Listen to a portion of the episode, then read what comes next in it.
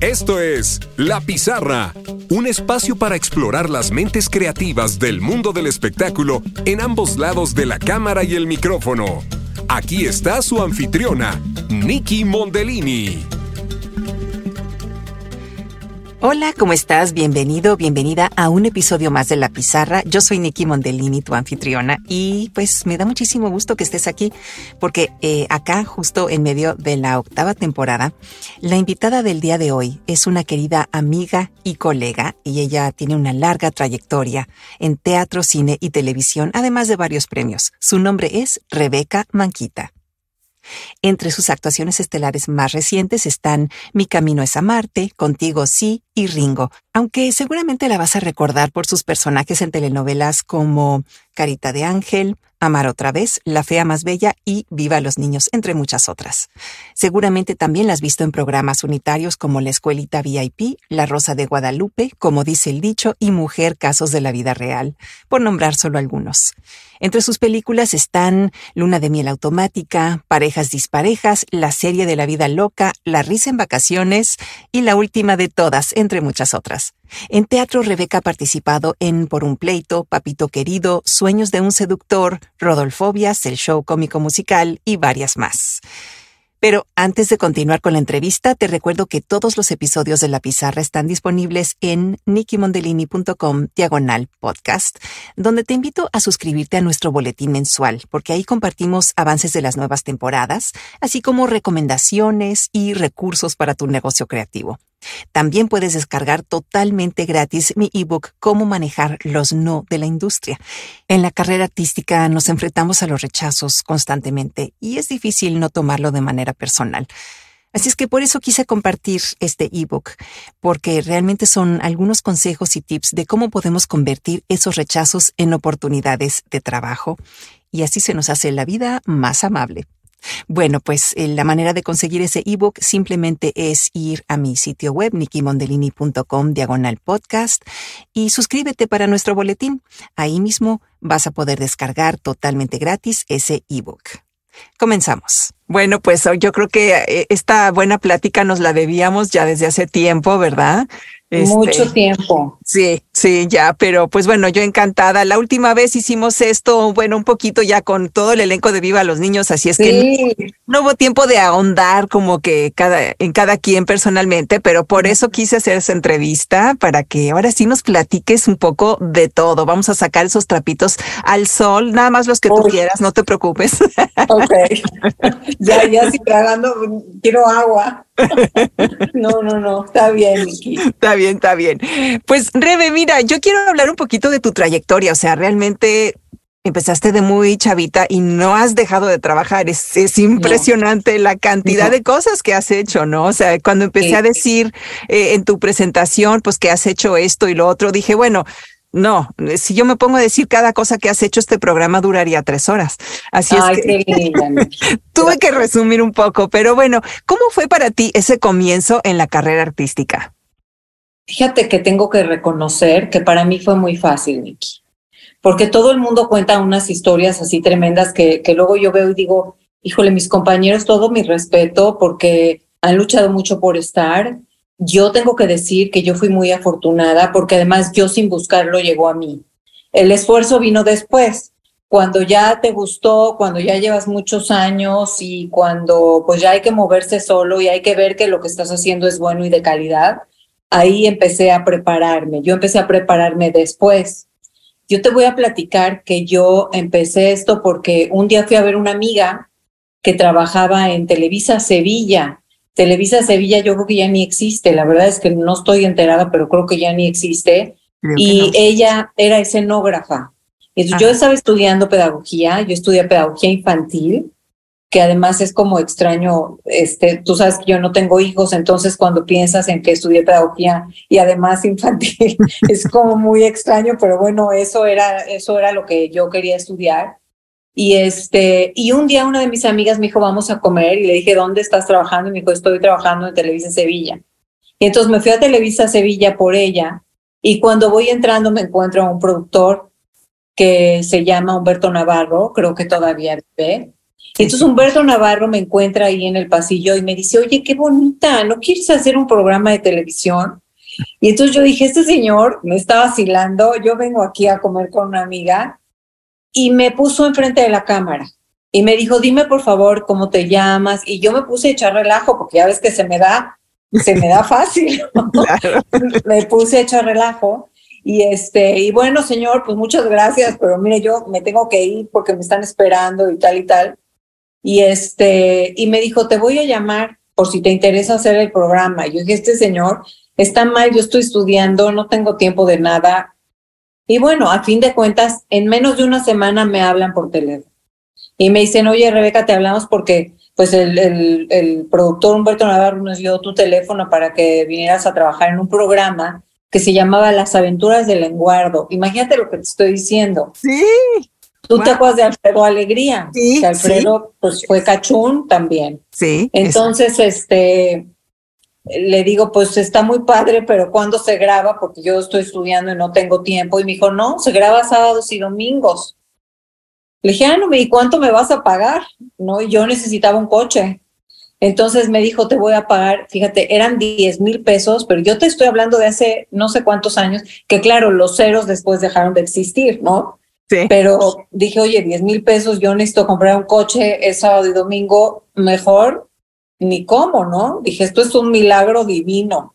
Y entonces llego al programa, este, que además es chistoso, porque claro, ahora nosotros tenemos muchos términos, los actores, que claro, dices, este, ¿a qué hora es el llamado? Entonces te dicen siete maquillaje, ocho lista. Cuando no sabes qué es siete maquillaje, ocho lista, como yo en mi época, que pues te digo que yo llegué ahí a comer con mi amiga, este, me dijeron, el llamado es nueve, diez, dije, ah, no, pues mejor a las diez, ¿no?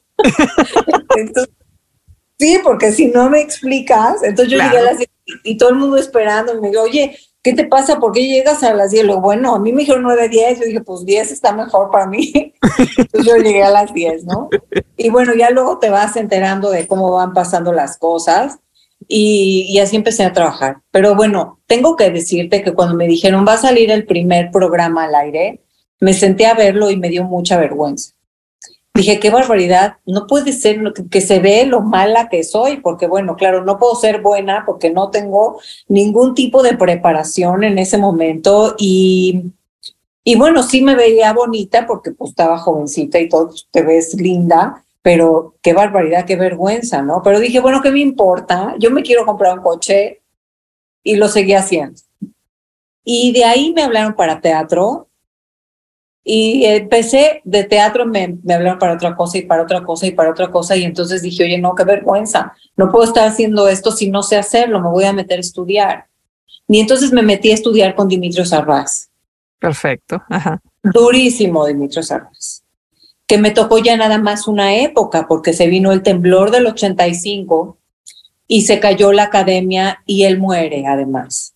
Ah, Entonces, sí, pero entonces retomó eh, Javier Marc, que en paz Sí. descanse, y Mercedes Pascual, que estoy orgullosísima de haber sido su alumna porque fue como una guía muy importante y fue como para centrarme y decirme, bueno, si vas a hacer esto, pues hay que estudiar, hay que prepararse, no nada más estás bonita y sé porque además se acaba a fin de cuentas. sí. Y bueno, me- sí, y me metí a estudiar. Y bueno, pues de ahí parte una carrera de 40 años, Nikki. Wow. 40 años. Qué Entonces, digo, mi, mi historia no es una tragedia. En ese momento, ha sido después por otras cosas, pero en ese momento no. En ese momento fue como la gran oportunidad del cielo de hacer algo que de lo que me enamoré y que me gustó muchísimo y que disfruto a la fecha, disfruto muchísimo hacerlo. Ahora ya incluso de otra manera, ¿no? Que cuando necesitas y entonces trabajas porque tal. Esto no quiere decir que no necesite uno, porque siempre necesitas, pero ya a esta edad, este, pues es diferente, porque ya vas con el amor y el orgullo de hacer algo que, que te ha dejado unas historias y que en donde has dejado tu vida. Sí, Y ahí está mi vida, 40 años de mi vida, ¿no? claro. Entonces, si, te- si imagínate tú, si tengo 50 y tantos, ¿no? Pues toda mi vida ahí, ¿no? toda tu vida y además supiste aprovechar muy bien esa oportunidad. que también muchas veces se nos dan oportunidades, pero no sabemos aprovecharlas. Y tú tuviste como la, la inteligencia de decir, ok, bueno, vamos a ver de qué se trata, esto se ve interesante, pero yo tengo que prepararme, yo quiero hacer algo al respecto. Y no todo el mundo lo hace. Hay gente que, que les da, llega la fama así rapidísimo y para ti hubiera sido también fácil decir, ah, pues me están llamando, se me está dando esto fácil, pues ni necesito prepararme, pues es bien fácil ser artista, ¿no? Este, no. Es que no es, caray. Lo, lo malo es que no es, y, te va a durar poquitito el gusto. Si no te preparas, no te va a durar el gusto. Y va a llegar un punto en que la impotencia de decir, esto no está bien y lo estoy haciendo mal y o te dejan de hablar porque llega un momento en que en que por más bonita que estés cuánto puedes hacer exacto. No cuánto puedes hacer entonces llega un momento en que te quedas sin herramientas para hacer absolutamente nada. Entonces bueno claro hay que prepararse. Yo admiro porque tengo muchas compañeras que son grandes actrices ahora y que y que siempre fueron grandes actrices porque también hay que reconocer que es algo que traes. No sé es como un don porque si no tampoco estaríamos aquí. Es, una carrera bien complicada, tampoco es así de fácil de decir, no, pues sí me quedo porque está padre. No, no, no, o sea, no es así de fácil, el camino es arduo, el camino es duro, es doloroso porque también luego resulta que no están, no estás en los estándares que están esperando ellos que estés por más que hagas, aunque seas muy bonita. Entonces vuelve una carrera de mucho trabajo en muchísimos aspectos y se vuelve también una carrera de pues de mucho dolor y de mucha frustración y de, ¿no? Así como hay su lado padrísimo que te estoy contando que, que para mí fue un milagro y fue como la muestra de Dios de por dónde va tu vida, así lo, así lo siento yo. Este, siento que, que después te enfrentas a muchísimas cosas y te confrontas con muchísimo más. Y entonces, si te quedas, cuidado. Ya que tocaste ese tema, Rebe, es algo que te iba yo a preguntar un poquito más adelante, pero pues ahora sí ya, ya, ya estamos un poquito tocando esto, el tema de, de estos obstáculos, de, de los altibajos de la carrera, que son muchos, ¿no? Y cada quien los, los vivimos de diferente manera. Para ti, ¿cuáles han sido de los que tú quieras compartir? Eh, de los que, porque además la, gente que nos escucha son muchas eh, personas que están en el medio, que son actores, locutores, que están empezando su carrera o que están en un punto en donde encuentran eh, no sé, un atorón, algo difícil y necesitan inspiración de los que han logrado el éxito como tú, ¿no? Entonces, si puedes compartirnos, pues es que sí, o sea, realmente, ¿no? Y, se ve y ahorita escuchándote realmente eh, es como ver realmente todo lo que llevas tú detrás. ¿Cuáles han sido algunos de los que nos puedes compartir de esos obstáculos? bueno, ¿Cómo los venciste? Siempre son distintos porque depende mucho la época de tu vida. Yo creo que en esta carrera los obstáculos son, son muchos. La edad, que es muy chistoso porque digo, yo tenía 30 años y estaba yo haciendo la mamá de Kuno Becker, que, que, debía tener en aquella época pues veintitantos. Y, entonces te enfrentas a que siendo una mujer todavía muy joven, estás haciendo pues un, un, adulto ya más no mayor, pero sí un adulto más grande y que la edad se va a venir eh, reflejando de otra manera, no por cómo te ves, sino por las necesidades de la televisión, eh, que es muy distinto, porque te puedes ver muy joven, pero ellos necesitan mujeres maduras que se vean eh, jóvenes y viceversa. Es como, como muy dependiendo del personaje, pero normalmente así es, que eres muy joven y acabas haciendo abuelas y mamás y cosas que, que además a lo mejor no tienes ni la edad para, para hacerlo y eso, eso se vuelve complicado si tienes un ego muy grande, ¿no? Yo la verdad es que te enfrentas al ego a cada rato, este, y es muy difícil, tienes que aprender a dejar a un lado el ego y aprender que, que el amor y el respeto a la carrera van por otro lado, por otro camino. Creo que la competencia es uno del, pues, de los obstáculos también más grandes que tenemos, porque siempre va a haber alguien de tu misma edad o a lo mejor más grande o a lo mejor más joven, que seguramente va a estar mejor preparado porque su visión era distinta a la de una chava que llegó a, a, una comida y resultó que era actriz, ¿no? Entonces, eso también es un obstáculo tremendo porque entonces ves que, que, a lo mejor te estás esforzando mucho y que te falta preparación y entonces hay que prepararse más y hay que aprender a sentir, eso es muy difícil lo que te estoy diciendo, eh, hay que aprender a sentir cosas que, que no has podido sentir en tu vida. es, es muy difícil reflejarlo.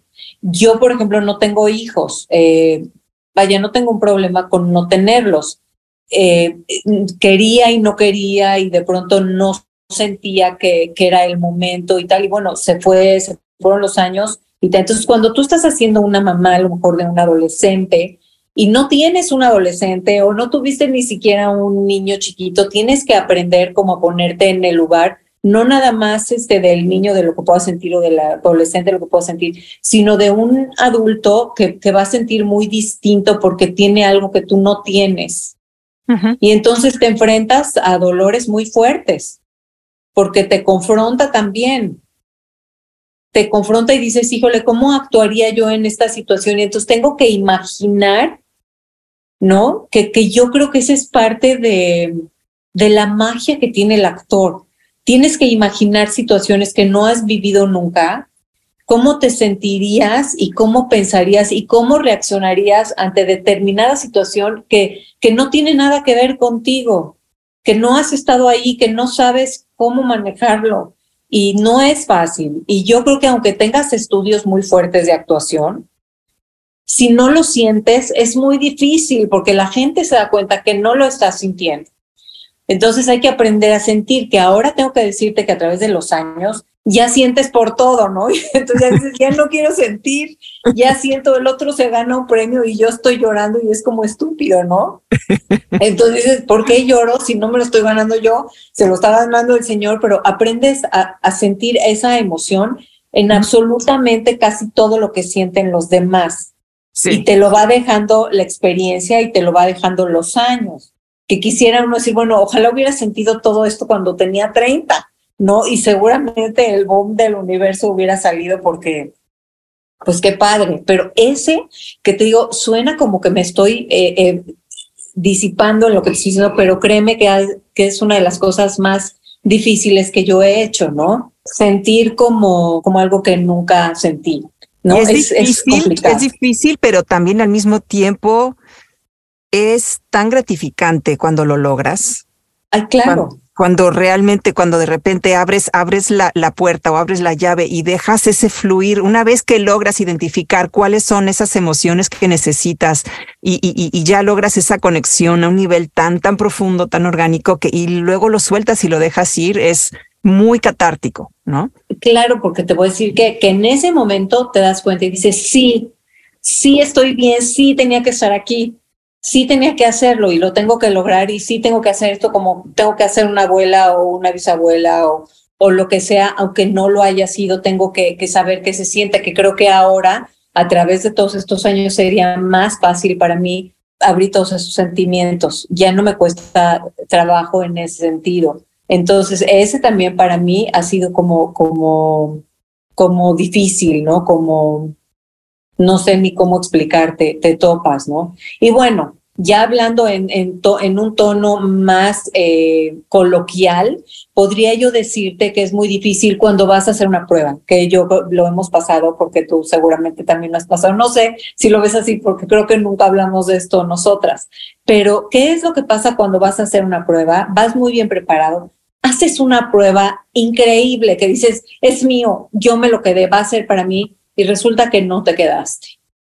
Y te vas con una frustración y un enojo y un dolor a tu casa y dices, caray, hice la mejor prueba de mi vida, no se vale, esto, esto no está bien, porque, y entonces empiezas a buscarte cuando estás joven, empiezas a buscar cosas en ti malas para entender qué es lo que pasó, el por qué no te quedaste, y cuesta mucho trabajo entender que a veces no tiene que ver contigo. Exacto que a veces tiene que ver con otras decisiones, con otra idea que tenía el escritor de tal personaje, con cualquier tipo de rollo diferente que no tiene que ver contigo. Pero mientras ya te gustaste la celulitis, el gordo, el grano, lo mala actriz que soy, el, ¿no? Y entonces empiezas te empiezas a culpar de toda una serie de cosas que a la larga cuesta mucho trabajo quitarse. Tienes que saber entender porque no entiendes si tú diste todo y dentro de ti decías, bueno, es que ahí está, o sea, definitivamente me lo pueden dar este personaje, pero y, y no no te lo dan, no sucede, este, y, y, entonces tú dices, ok, voy a buscarle un sentido a esto, tengo que buscar esta explicación porque nadie me la está dando y porque no me lo están explicando. Entonces sí es, es horrible porque entonces nuestra autoestima se va para abajo cuando, cuando en serio realmente a lo mejor no componías bien en lo que era la familia, no tenía nada que ver con tu actuación, fue la mejor audición de todas, pero simplemente fue que híjole, no, es que junto a tal fulanito, ¿no? O, eres, a mí me sucedía mucho, pues mucho más alta que, que, que la actriz protagónica, o que, vete a saber, ¿no? Entonces, o que el actor que salía de tu pareja. O que el actor que mil cosas, etcétera. Entonces puede ser mil, mil cosas, pero, pero sí es, es, es muy difícil y somos muy duros con nosotros mismos, ¿no? Sí, y fíjate qué grave, porque también dices, es una carrera que lo que necesitas es una seguridad bestial. Yo creo que la seguridad es básica en esta carrera y, y cada vez que te enfrentas a cosas es como, como un madrazo.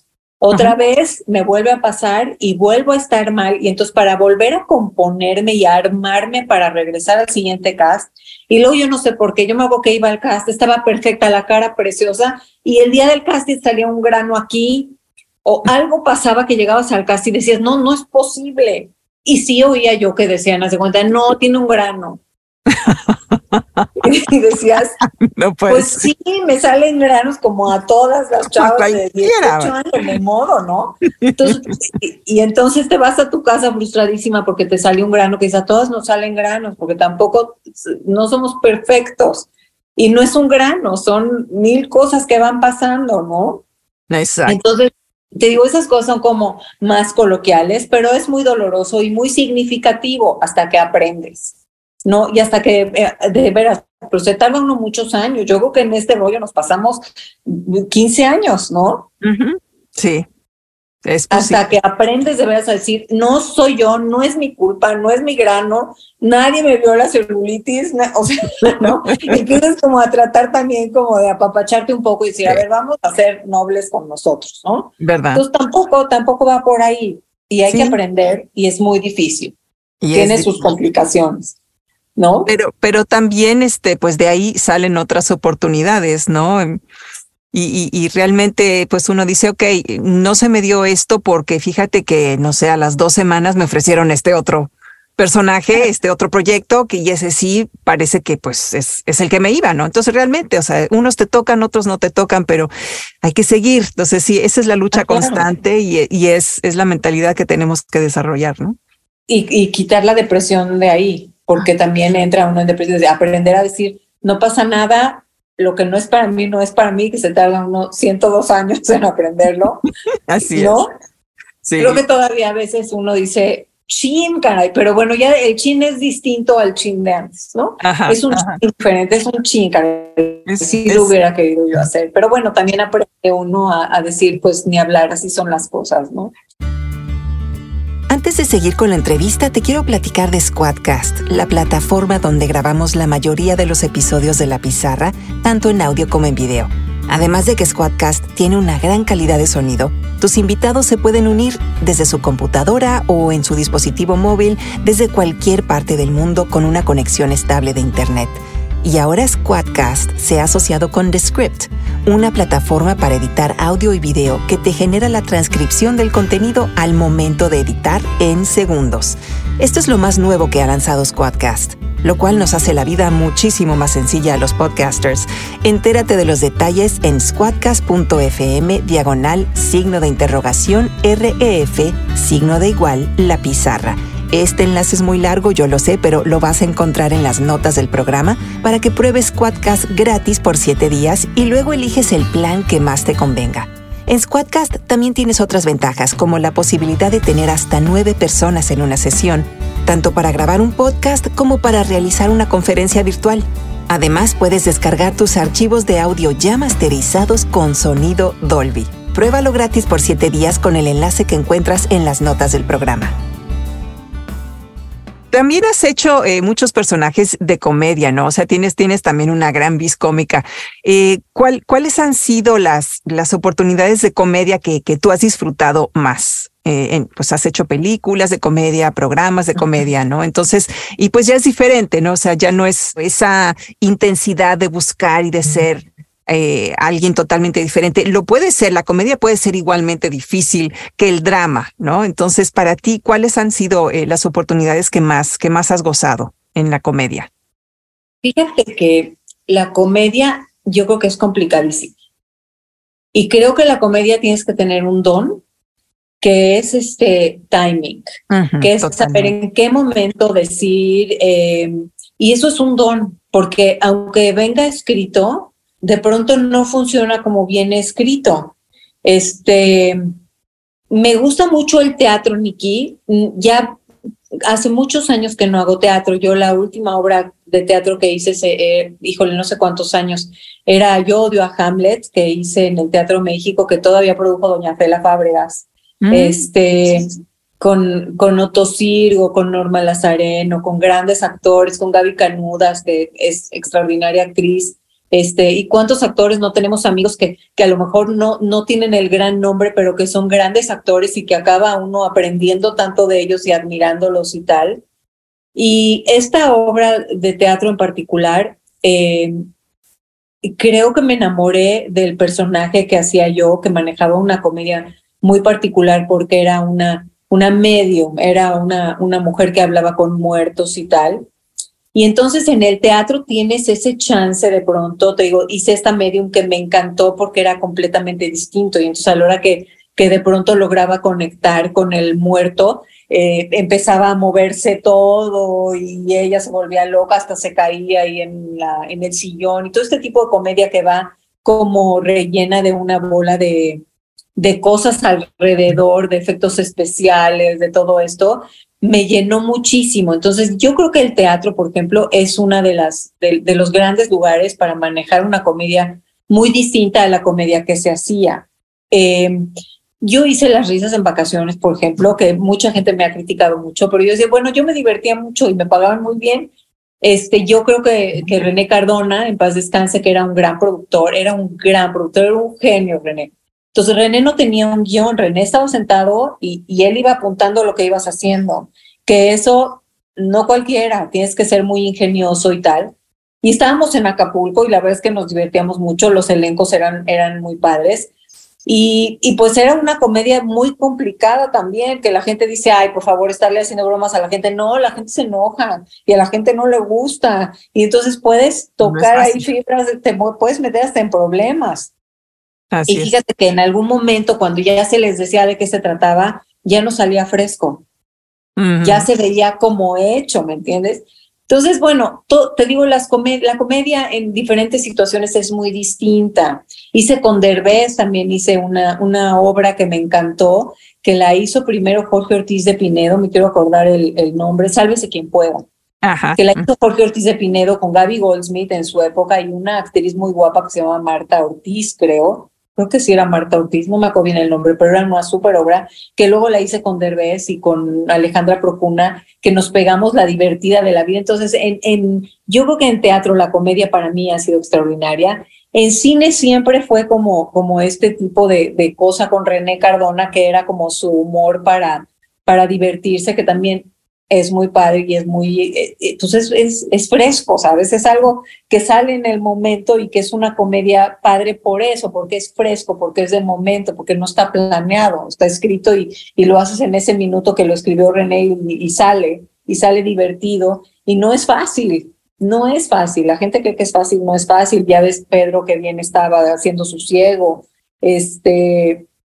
Entonces, te digo, la comedia, bueno, la escuelita, fíjate, la escuelita sí está más hecho y es chistoso porque a mí la gente en la calle me grita Miss Manquita. A la fecha, por ejemplo, el de la imprenta, cuando le digo, ¿me puedes hacer tal cosa? Me dice, sí, Miss Manquita, claro. O sea, es como chistoso porque es que raro Miss Manquita, pero me sigue diciendo Miss Manquita. Y que dices, tengo una carrera muy importante en, en telenovela y tal, y la gente te reconoce por haber hecho la escuelita, ¿no? La escuelita VIP, pero no importa al final del día lo que hay que hacer es agradecer que a alguien le gustó algo de lo que hiciste y se le quedó grabado algo de lo que hiciste y yo lo agradezco enormemente. Claro, claro. Y, y sí, la comedia me gusta mucho, pero también me daba mucho miedo que me encasillaran ahí. Tengo que decirte, porque entonces de pronto me daba la impresión que el actor de telenovela era mucho más importante y no debe de ser pero esa era la impresión que me daba. Y el, y el cómico merece el mismo estatus que, que merece el galán de telenovela. O sea, a fin de cuentas, el trabajo es, es muy distinto, pero es trabajo duro. Este trabajo no es un trabajo fácil bajo ninguna circunstancia. Entonces, bueno, qué padre que he tenido la oportunidad de hacer ambas cosas, pero sí me da miedo que me encasillaran un poco ahí y qué padre que he tenido la oportunidad de hacer otras cosas, no nada más comedia. Fíjate, en comedia me fui a, gracias a la comedia, me fui a Sábado Gigante. Entonces estuve en Sábado Gigante haciendo La Familia Fernández, que hacía yo una boba, que era muy divertido y que me costaba mucho trabajo hacer hablando del ego, porque era una boba. Entonces hablaba como boba y salía con cola de caballo como boba y me costaba mucho trabajo hacer con mi, con mi, con mi ego, ¿me entiendes? Yo decía, ¿cómo voy a hacer una boba? Yo tengo que ser el cuerote, ¿cómo, cómo crees que voy a hacer una...? Bueno, pues me aventé la boba y me dieron un premio en Estados Unidos, me dieron un reconocimiento por hacer esta boba, ¿no? Y de ahí me hablaron para Santiago de Chile, y entonces en Santiago de Chile, haciendo comedia también con la cuatro, que salía con Don Francisco, que hacía mi mamá en unos sketches, me llevaron a la Universidad Católica de Chile a hacer este programa de comedia que me llevó don Francisco también. Entonces me ha abierto las puertas en muchos lugares la comedia. Yo estoy muy agradecida con la comedia, pero tengo que decir que prefiero hacer novela, aunque estoy muy agradecida, ¿eh? Muy, la comedia me ha abierto todas las puertas, pero prefiero, yo prefiero hacer novela, me identifico mucho más con el género. Claro, sí, qué interesante. ¿Y hay algún personaje que quisieras hacer que todavía no te haya tocado? Mira, pensar como en un personaje en sí ya no tanto, pero sí hay cosas que me gustaría hacer que no he hecho. Por ejemplo, eh, lecturas en atril, ¿no? Me encantaría. Este, a lo mejor una, una novela en radio, ¿no? Este, no sé, cosas que dicen, la conducción, por ejemplo, nunca la he hecho. Igual soy malísima, no lo sé, porque nunca he tenido la oportunidad de hacerlo. Pero dices la conducción, que alguna vez me invitaron, pero ya sabes, así que ibas a, a la botana o que te invitaron a algún lado nada más a ser parte de la mesa, me parece que es muy divertido y ahora me parece que, que tienen más libertad los conductores de decir cosas o malas palabras, que yo soy súper mal hablada, tú me conoces, soy muy mal hablada. Entonces dices, bueno, un espacio así en donde encajes, no para hablar mal de los demás, cuidado porque, híjole, qué barbaridad, sino algo divertido donde pudiera encajar, me encantaría, me encantaría algo así, pero no ha llegado la oportunidad, pero bueno. Pues a lo mejor es hora de empezar tu podcast, Rebe. ¿Verdad? Eso debería yo de hacer, pero tampoco es fácil, Nikki, ¿no? Tú nos puedes contar. Que tiene su curvita de aprendizaje, pero, pero, pero ahí vamos, ¿no? Pero sí. Digo, pero digo, ya teniendo tu nombre y, y, ya armando tu proyecto por ahí, pues vas a ver, ¿por qué no? A lo mejor y se da. Pero, fíjate, también hay que tener mucho valor para hacerlo solo como tú. Porque es mucho más sencillo si tienes como seis personas ahí, está padre, porque entonces si yo la cajeteo, digo alguna babosada, habrá alguien que me salve, o estoy hablando con alguien y es más fácil generar una conversación que estando solo. Me parece que hay que ser muy valientes para sentarte tú solo y hacer lo que tú haces. Me parece que es una valentía, para decir, como hacer un monólogo, ¿no? Hacer un monólogo, fíjate, pues yo lo admiro mucho, pero entre las cosas que te digo que me gustaría hacer, un monólogo no. No, no cabe ahí. no. no. es para cualquiera, la verdad, y también visualmente también no, no cualquiera va a ver un monólogo, a menos que sea algo excepcional. O sea, sí tiene que ser algo muy, muy cuidado y es difícil, es difícil. Pero es un trabajo, te imaginas, me parece que es un trabajo fuera de serie porque además no hay apoyo de ningún lado. Y entonces, bueno, piensa uno en, en grandes actores como Carlos Ancira, ¿no? No remunerado económicamente, que seguramente tampoco es, pero remunerado actoralmente hablando hasta de los compañeros de decir, híjole, ¿cómo, cómo le pagas a este hombre? Ni en aplausos, ni en respeto, ni que no hay cómo pagarles ese trabajo que hacen. Es, sí. es impresionante, ¿no? Sí. Sí, es, desgastante, es desgastante emocionalmente, físicamente, o sea, realmente sí es, sí. Es, para agradecerse, como dices, porque no es fácil, no es fácil No, Entonces, bueno, el monólogo no. ok, definitivamente no. Oye, Rebe, ¿y tu familia? Eh, realmente nadie era del medio, ¿no? Ni tus padres, ni tu hermana. Entonces, ¿cómo fue para ti el, el, decirles, oigan, pues fíjense que mi carrera ahora ya es esta? O sea, ¿qué expectativas tenían ellos o, qué, o, planes para ti que de repente pues se lo revolucionaste todo con esto, ¿no? O sea, ¿tú sentiste el apoyo de ellos? Fíjate que nunca tuvimos como una charla en sí de, a ver, bueno, a esto me voy a dedicar. No, sino que como las cosas se fueron dando y ellos iban como, como viendo qué era lo que estaba sucediendo, había mucho respeto en este sentido. Era como, como darme la libertad a decidir qué era lo que yo quería hacer.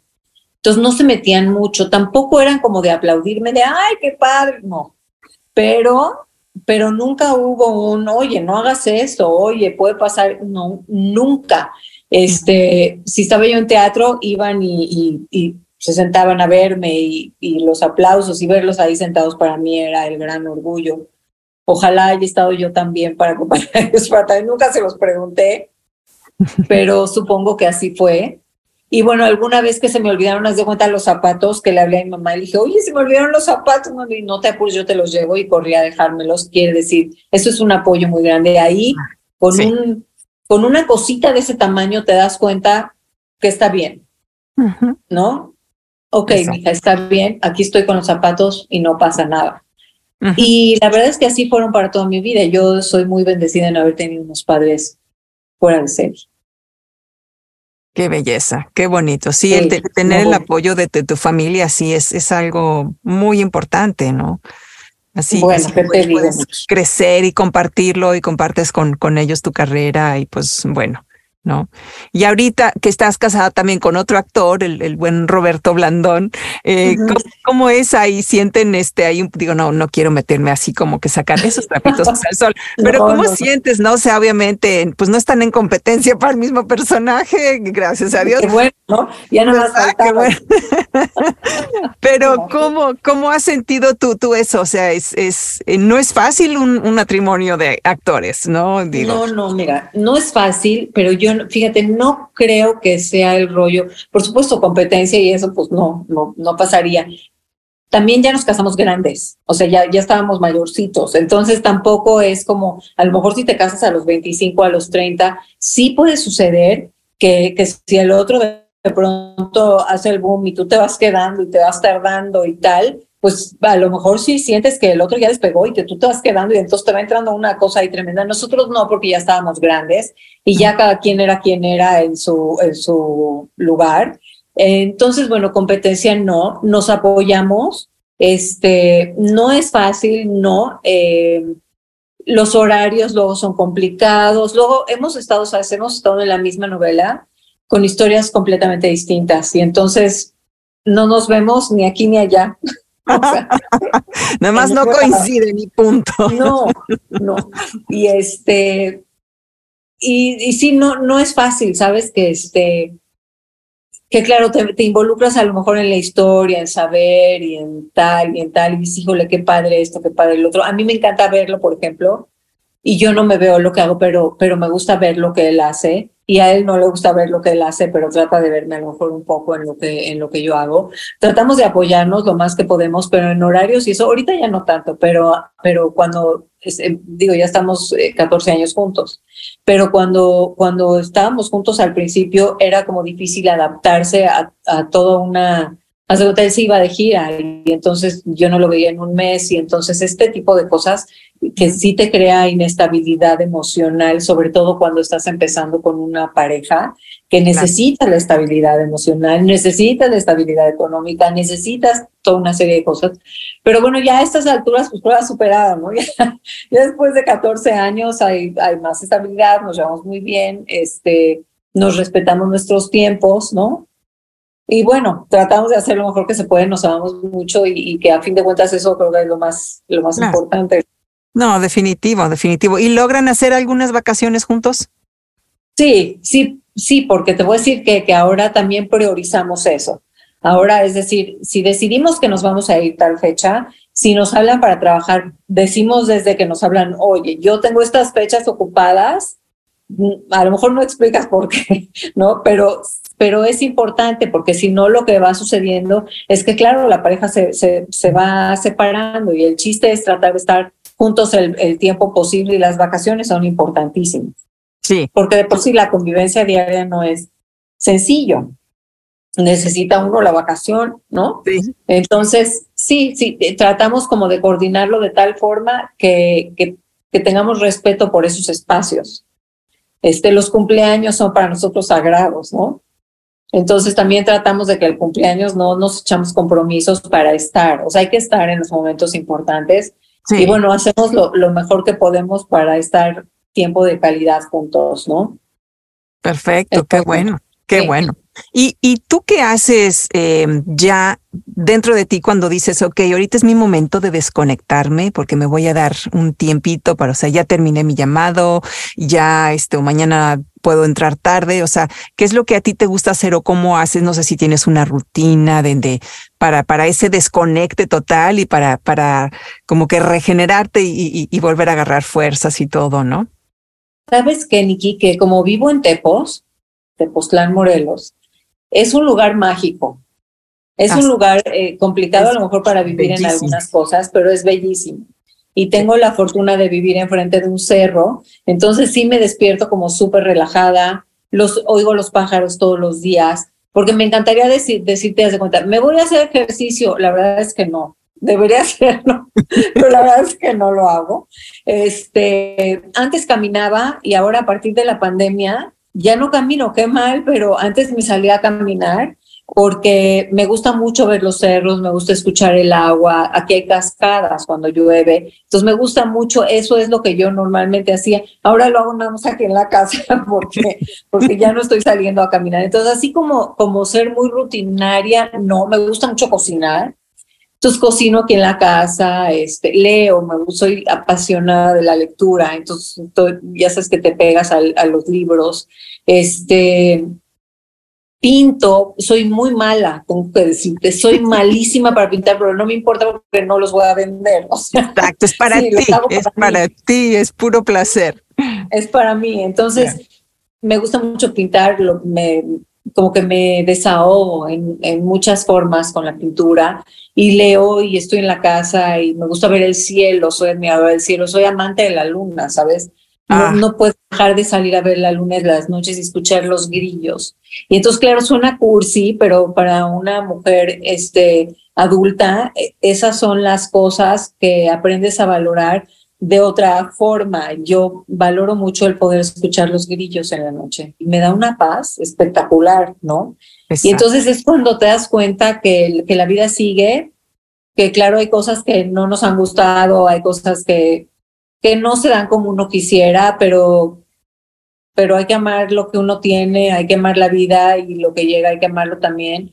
Hay que Sí. amar a los amigos, amo a mis amigos y entonces tener ratos de placer con ellos, de una comida, de tomarte un vinito, como estábamos platicando, tomarte el vinito aquí en la casa con am- creo que esos son los grandes momentos que al final del camino, digo, y esto no es porque esté uno viejo, es porque vas atesorando el poder tener ese tiempo y la paz de sentarnos a tomar un vino y platicar con una amiga como, como contigo y decir cuántos años tenemos juntas, no pegadas, juntas con respeto, con cariño, admirando al compañero, teniendo amigos, porque a fin de cuentas también yo creo que la gente del medio se vuelve eso, se vuelven, porque estamos juntos mucho tiempo, Muchísimo. son muchos años, porque digo, yo tengo 40 años en esto, pero tú llevas a la par, debes de andar, si no es que por ahí. Sí, yo, pues sí, yo empecé a los 11 años, así es que sí.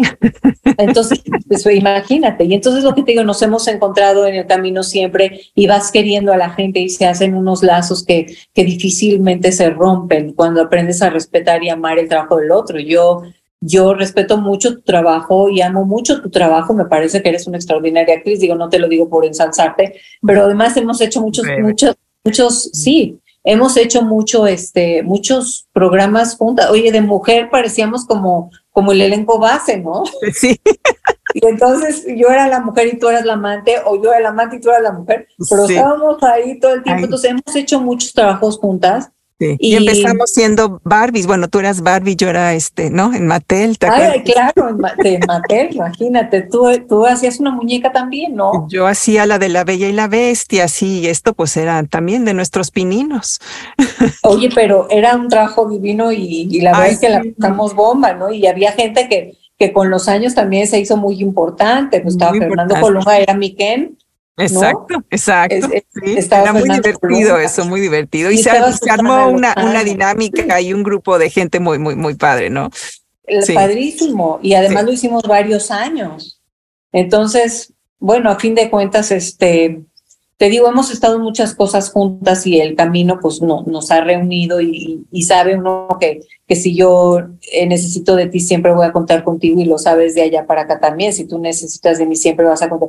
Y eso eh, se va labrando en el camino.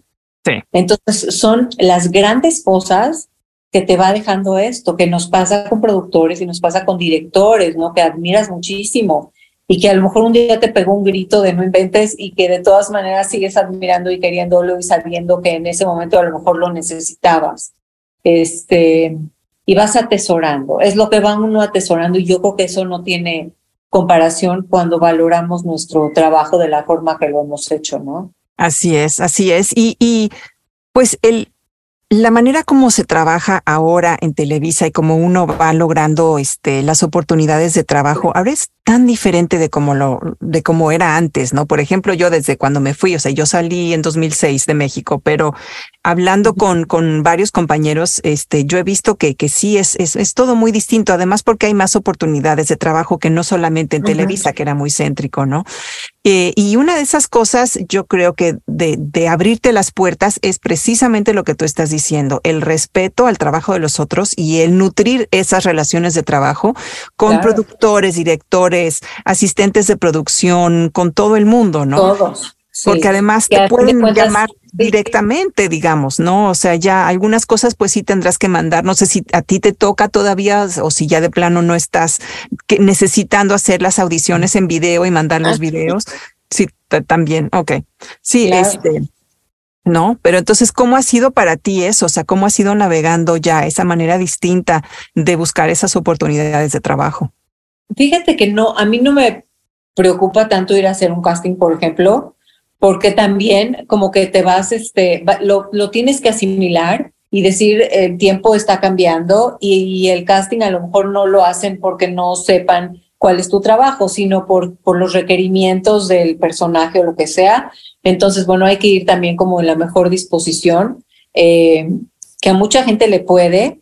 Yo no tengo, yo no tengo problema con eso, pero, pero así es. Lo, fíjate, lo que sí tengo que decirte es que yo he visto, nosotros respetamos tanto el trabajo, que me cuesta a veces trabajo ver, eh, digo, no tengo nada en contra de los chavos ni nada, pero su forma de hacer las cosas es muy distinta a la nuestra. Entonces, bueno, a nosotros nos tocó trabajar con Beatriz Sheridan. Yo no puedo encontrar ni siquiera en mi mente un segundo pensar en poderle contestar a Beatriz Sheridan, no me siento cómoda con decir esto. Bueno, pero ni por aquí me pasaría. Y ahora los chavos tienen esa libertad que no sé si, si es como seguridad o no sé, no sé cómo lo procesan, pero yo a la fecha a mí me dicen, esto tienes que decir, sí señor, yo sé que eso tengo que decir. No, no voy a buscarle, no voy a dar mi opinión. A mí me contratan para hacer lo que ellos dicen y yo lo hago, Vicky, porque ese es mi trabajo y, y esa es la responsabilidad que a mí me enseñaron. Y ahora tienen esa libertad de decir, este, no me siento cómodo, no voy a decir esto, vamos a buscar otra forma en cómo yo me siento. O sea, o sea, cambiando el, el, script ahí, este, el guion, así nada más metiendo su cuchara porque no, porque no están cómodos diciendo algo. Es increíble que ahora sucede. Yo no quiero decir que sea malo, no quiero decir que sea malo, nada más digo que es ahora ya en, en ese sentido muy diferente y también los directores en ese sentido son más flexibles. Nosotros no teníamos esa flexibilidad. Nosotros te digo, pensar en decirle a Betty Sheridan, oye, no me siento cómoda, bueno. No, no, no, o sea, olvídate. Fuera de o sea, nunca en la vida, ¿no? Está fuera de contexto. No es algo que ni siquiera se te hubiera ocurrido, ¿no? No, definitivo.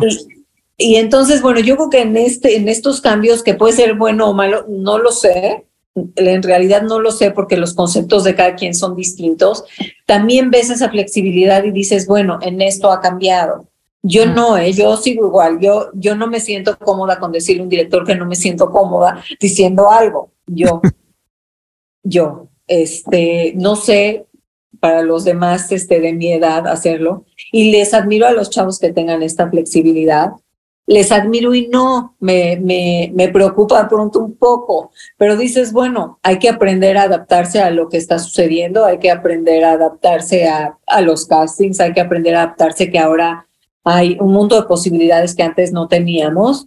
Y, bueno, tratar también de, buscar en dónde puede uno encajar para aportar lo que uno ha aprendido, que dices, a fin de cuentas, eso es todo, porque dice uno, bueno, ¿hasta dónde puede uno llegar? Sí puede uno hacer miles de personajes. Yo he puesto el alma en cada uno de los que he hecho. Hasta el que te estoy platicando de, de, de, la cosa esta que hice con, de las aventuras del lenguardo.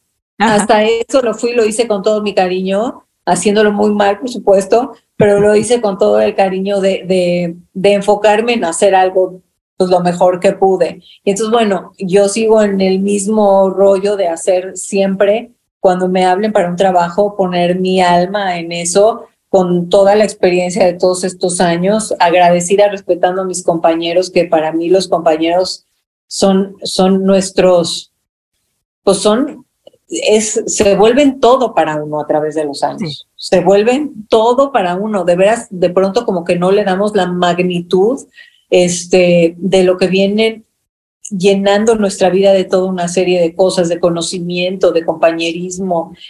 Fíjate, el otro día me mandaron algo que, que me quedé pensando y decía que una vida sin amigos es una vida sin testigos. Y entonces, claro, se te queda muy marcado porque dices, claro, si yo no hubiera, si yo hubiera hecho un programa de mujer en donde no hubieras estado tú, en donde no hubiera estado un amigo, igual puede pasar, igual nadie se acuerda, pero nosotros estábamos ahí, sabemos que lo hicimos, sabemos que dejamos el alma ahí y me parece que se vuelven convirtiendo en estos testigos de todo un camino recorrido y eso me parece un regalo divino para todos nosotros, desde productores, maquillistas. Yo amo a las maquillistas de Televisa, han ah. sido Adorada. Les debe uno la cara y la vida, ¿no? Sí. Este, oye, nuestros técnicos de Televisa que, que son los mejores técnicos del mundo. Yo he hecho cine y han entrado la gente de Televisa a ayudar cuando están haciendo algo con cine y les resuelven todo porque son unos fregones. La verdad es que mejor preparados no existen.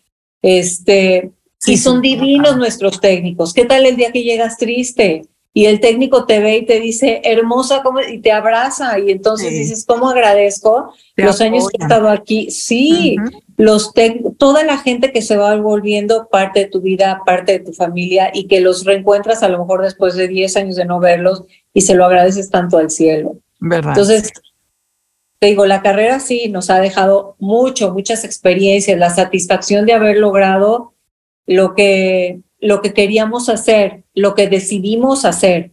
Pero todo esto que vamos dejando en el camino, el cariño de los compañeros, los testigos, este, el abrazo de un técnico, la ayudadota de la maquillista que te dijo que llegaste y dices, es que estuve llorando toda la noche. No te apures, Rebe, yo ahorita te dejo divina y lo hacen con todo el amor del universo. ¿Cómo agradeces todos esos días en toda una vida de 40 años. Con todo, con toda esa experiencia, Rebe, si alguien llega contigo y te dice, bueno, ¿cuál es el, el mayor consejo que me puedes dar? ¿No? Alguien que está empezando su carrera.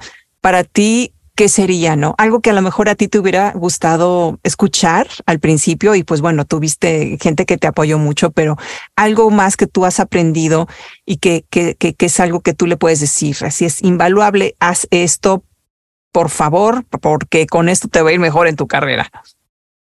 Fíjate, yo pienso que, que claro, hay que ser este, perseverantes, que es, eh, suena fácil, pero no es, porque cómo eres perseverante cuando de pronto sientes que tienes todo en tu contra y cada vez que haces algo resulta que no, que no estuviste y que no te quedaste y que el otro lo hizo mejor. pero si eres perseverante y crees en ti mismo, lo vas a lograr. y aprender en este camino que también hay otras cosas importantes que no hay que dejar a un lado, porque de pronto se sumerge uno tanto en esto que entonces dejas pasar muchas cosas y no debe uno dejarlas pasar. Hace unos días eh, estaba yo grabando La Rosa de Guadalupe y estaba una actriz muy joven, muy bonita, y entonces estaba muy frustrada porque con la pandemia y todo como que se empezó a quedar un poco sin trabajo y decidió, porque tenía necesidad económica, de empezar a dar clases.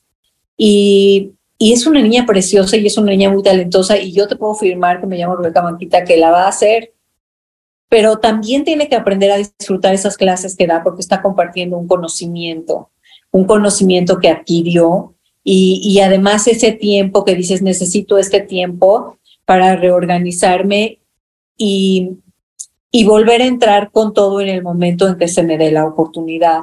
Entonces también aprender que, claro, esto es muy importante porque va a ser el, es, es tu goal, es tu meta en tu vida pero tenemos otras cosas que son importantes que te pueden impulsar y que distraerse un poquito no tiene nada de malo.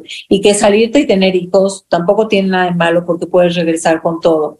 Y que la vida es importante toda y que, que no puedes perder de vista eh, todo lo que está pasando alrededor solo por esto, aunque hay que ser perseverantes. No lo voy a dejar, no lo voy a dejar, aquí voy a estar, aquí voy a estar, aquí voy a estar, pero esto es importante, mi familia es importante, los hijos son importantes, la pareja es importante, todo lo que es importante hay que aprender a respetarlo, hay que aprender a tener el tiempo para las vacaciones con tu pareja, hay que aprender a tener el tiempo para tus padres porque se van muy rápido y, y, y luego dices, chin, caray, ojalá hubiera aprendido que, que lo importante que era a lo mejor también ese tiempo, ¿no? Entonces sí, claro, hay que ser perseverantes, pero hay que darle su justo valor a las cosas. Sí, totalmente, Rebe, totalmente. Oye, y pues ahora eh, llegamos a un punto donde normalmente comparto donde la gente te puede seguir, pero tú no tienes ahora redes sociales, ¿verdad? No, fíjate, qué bueno que me lo preguntas, Nikki, porque fíjate que hay una persona en Facebook que tiene mi foto y tiene una palomita que te digo que yo como no tengo mucha red social, no sé, pero dicen que cuando tienen una palomita parece que es como el original o como no sé qué cosa. Oficial, sí. Ajá, y dice oficial. Mm. No es mío y ya me metió en problemas porque hace poco me encontré a un compañero y resulta que tuvo conversaciones con este compañero de nosotras este, y diciendo mentiras y, cosas para eh, tener el acceso a, compañeros, les han mandado invitaciones y todo esto. También hubo un problema en un restaurante porque este, dijo que había ido a comer y se enfermó y que estaba en el hospital y, una bola de cosas y resulta que había comido birria. No tengo nada en contra de la birria, pero yo no como birria, yo soy vegetariana. Entonces la gente que me conoce sabe que yo no como birria. Pero entonces esta persona que, que estoy tratando de encontrar la forma de pararla, porque además, claro, cada vez que alguno de los compañeros o mi hermana o alguien se mete y dice, este no es el Facebook de Rebeca Manquita, eh, lo que hace es bloquearlos, pero ahí sigue. Y no soy yo, y, varios productores me han hablado, preguntar, oye, Rebeca, ¿me mandaste una invitación? No, yo no tengo Facebook, no tengo Twitter, eh, no, el, no por el momento, si a lo mejor algún día decido hacerlo, lo haré saber, pero no, no tengo nada de eso, no soy yo, no tengo Instagram, no tengo nada. Pero bueno, a fin de cuentas, mi trabajo siempre va a estar ahí con todo el amor de mi vida y si en algún momento este, decido hacer una red social, por supuesto que, que lo haré saber. Claro, Sí, o también, mira, tienes ahorita ahí las personas que se dedican a manejar las redes sociales y entonces puedes eh, tener a una persona que te ayude a hacerlo la manera como tú quieres y protegiéndote y todo. Entonces sí, sí es bueno y obviamente no lo necesitas desde el punto de vista de que, ay, pues si tengo tantos seguidores me van a dar más trabajo. En el punto en el que tú estás vas a conseguir trabajo definitivamente a donde sea por, por ya la trayectoria que tienes, ¿no? Definitivo. Pero eh, a la gente... Lo mejor me ayudaría a lo mejor me ayudaría, pero fíjate que sí soy, em, yo he visto una serie de, de, lastiman mucho a la gente. Yo no, yo soy muy vulnerable, Nikki. A mí no me gusta que me digan cosas. no me gusta. Y no me gusta que me lastimen, y no me gusta que me ofendan, y yo trato de ser respetuosa a la medida que lo son conmigo. Entonces no me quiero involucrar en algo, ni que me lastimen, ni que tenga yo que estar lastimando a otros en el tú por tú y se vuelva una cosa que, que no, porque respeto, no, respeto mucho a los demás. Y, y, me gusta que me respeten a mí y entonces trato de mantenerlo así es como como necesito estar porque Digo, también no me parecería, yo veo ahora a los chavos que están tan agobiados que cómo no, eh, por cuántos seguidores tienen y, están todo el tiempo en la foto de a ver cómo me veo y, todas esas cosas. ¿Te imaginas qué agobio? Eh, yo no, yo no puedo vivir así, yo no, no me gustan las fotos de entrada, ¿no? Para empezar, no me, nunca me han gustado las fotos. Pero es cuando dices, yo, a mí no me gustaría sacar una foto mía y que alguien me dijera algo que me lastimara, porque, pero entonces, ¿para qué saca, si saco la foto, estoy permitiendo que sucedan estas cosas? Entonces, no quiero abrir una puerta de la que sé que a lo mejor está algo mal. Claro. Entonces, no. Entonces, como dices tú, a lo mejor si alguien lo maneja, pero entonces también me parece, ¿sabes cómo? Como falso porque entonces alguien está contestando por ti y entonces están viendo a alguien que no eres tú y, y entonces tampoco me parece justo. Me parece que si alguien va a conocer algo de ti, tiene que salir de ti. Pero entonces, bueno, yo hago mi trabajo con todo mi amor y ahí pueden saber todo lo que saben de mí. Y, y si en algún punto se da de otra forma o lo que sea, pues, pero ahorita no. Claro. No, pues ahora obviamente la, la mejor manera de, de, poder seguir, ver qué es, qué es lo que tú estás haciendo, pues eh, digo, hay eh, entrevistas como, bueno, por ejemplo, este podcast, pero haces otras entrevistas, ¿no? En, programas de espectáculos, etcétera. Se pueden eh, encontrar entrevistas en YouTube, o sea, y obviamente, exacto, estar pendientes de, de, de, las carteleras de la programación de televisión. Tu nombre va a aparecer porque aparece siempre. ahí sí no hay problema que siempre te van a poder ver. En fin, Rebe, pues te agradezco tantísimo y... Gracias por tantas cosas que dices, Niki. Bueno, ya nadie me va a aguantar. te agradezco muchísimo, qué linda, te agradezco. No, pues definitivamente lo, lo que es lo que es cierto, pues se, se comparte. Así es que bueno. Gracias, Rebe. Seguimos pendientes. Te quiero mucho. Muchas gracias. Igualmente, Rebe. Gracias por acompañarnos en La Pizarra. ¿Quieres escuchar más episodios? Visita www.lapizarrapodcast.com o nikimondelini.com diagonal La Pizarra, donde podrás suscribirte al boletín mensual y tener acceso a los avances exclusivos de los nuevos episodios, así como recursos para tu negocio creativo. Sintonízate la próxima semana para otra interesante entrevista.